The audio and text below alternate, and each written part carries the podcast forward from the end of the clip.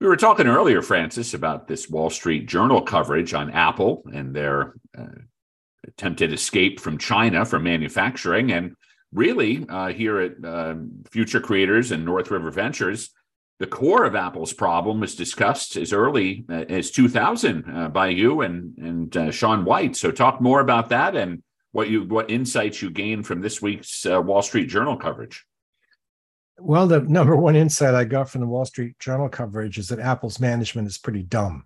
they may be really smart in certain areas, but how you could fall for this China thing is unbelievable. In 2000, we published Future Wealth.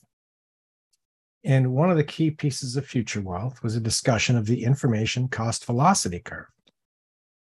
And what it said was, I think page 25, that at some point, uh, China would have to choose between profiting from the information cost velocity curve and dissolving the Communist Party, or keeping the Communist Party and falling off the information cost velocity curve and therefore out of the future.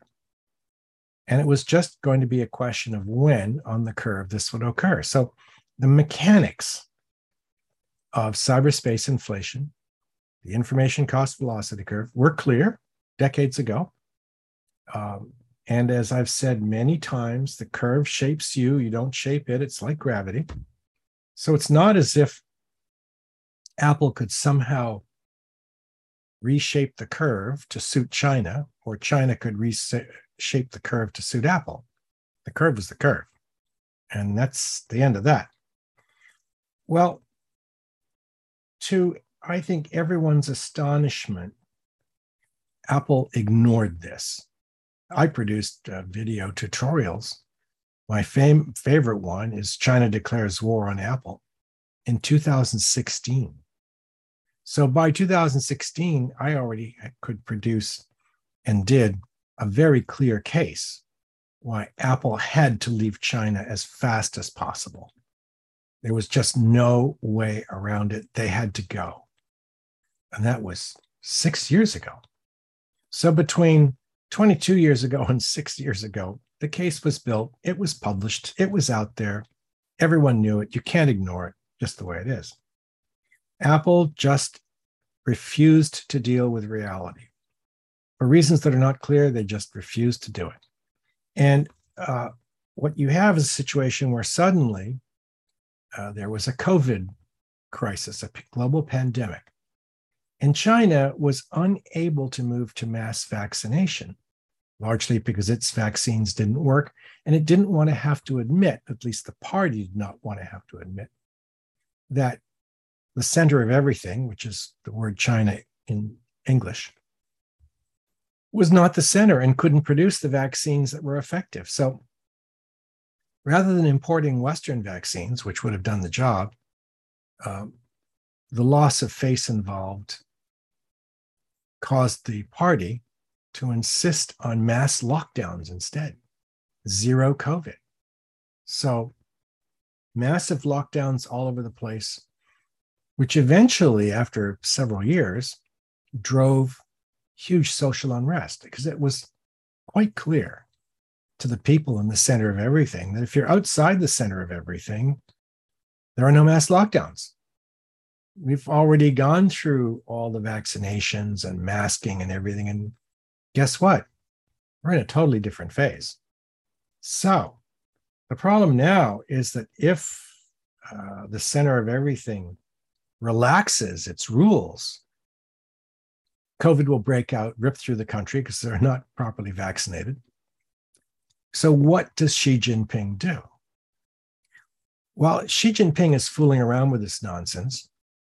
Uh, he could see what everyone else was doing, didn't. Uh, guess what? The people started to get upset. They didn't like this endless lockdown. Often, and this happened at Foxconn, they'd be, which is Apple's chief supplier, they'd be locked in their factories for weeks.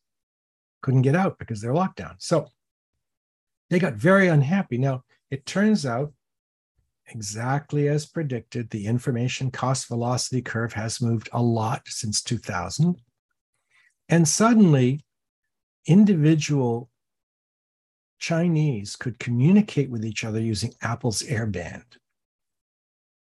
And they could communicate in very quietly outside control of the center's party's servers. Because normally everything goes through party servers and the party controls all your communication, everything.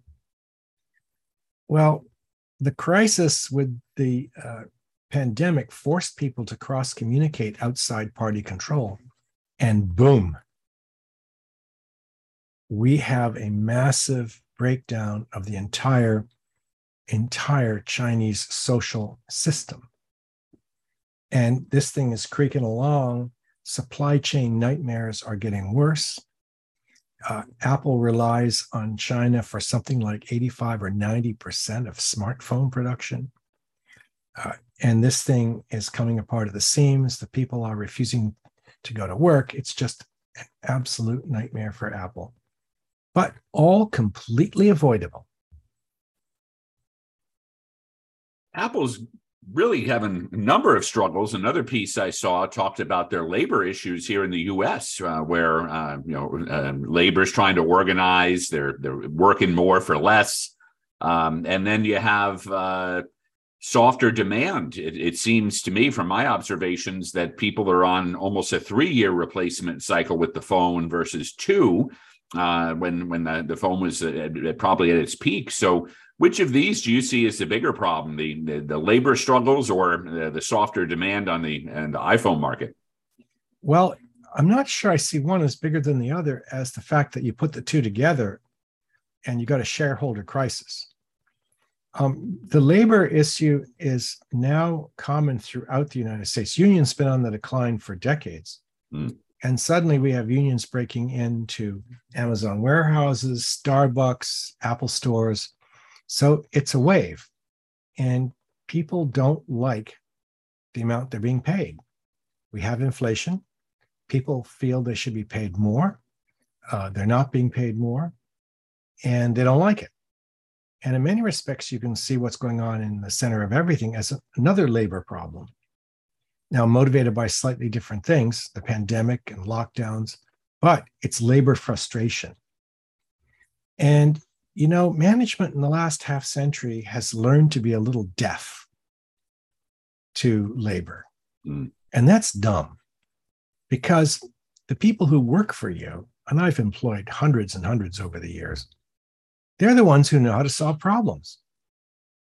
You want to get a problem solved? Ask your ask your employees. They'll tell you because they know. They're there. They've seen it.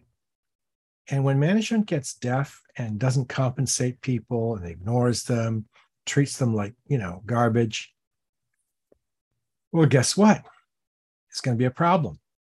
And then you throw the inflation cycle on the, on demand for iPhones and it softens. Uh, it's not a good combination. Shareholders, watch out. Tune into our next podcast where we'll look into the FTX collapse. Thanks for your time today, Francis. Thanks, Robert.